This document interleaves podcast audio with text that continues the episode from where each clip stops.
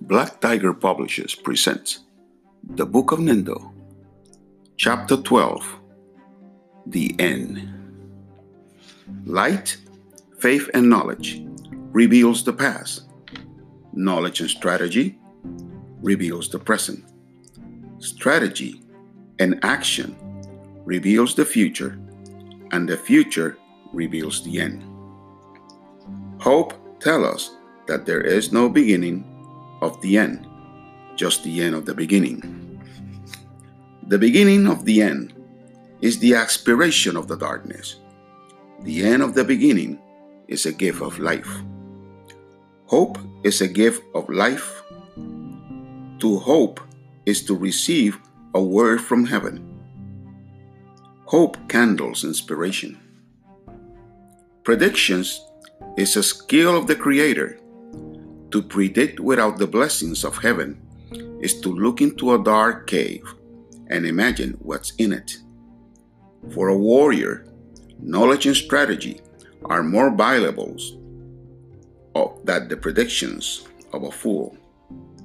As I write these words, I count on my faith, knowledge, and strategy. I hope for the blessings of heaven.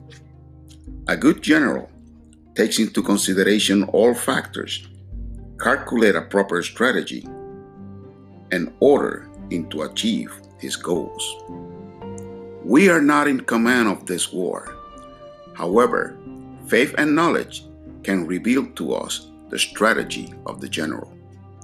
Faith and knowledge are like a pair of shoes. You can reach a greater distance with two instead of one.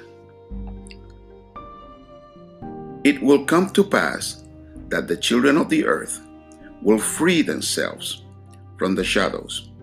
Faith and knowledge will guide them. A voice will cry out from above, "It is time." The children of the earth will rise and abandon their cradle for the last time, just as a boy becomes a man. The children of the shadows will rise to occupy an empty earth. The darkness would also rise in celebration of their victory. They are all doomed. The Supreme will call upon the light of creation. The star of hope will enlarge, and the cradle of man will be consumed. They will meet their fate in light. From their new realms in the cosmos, the children of man will see the end of the earth. But a new star and a new earth will rise. They will thank the Creator for His love and mercy. They will cherish His teachings. The torch will be passed to a new generation.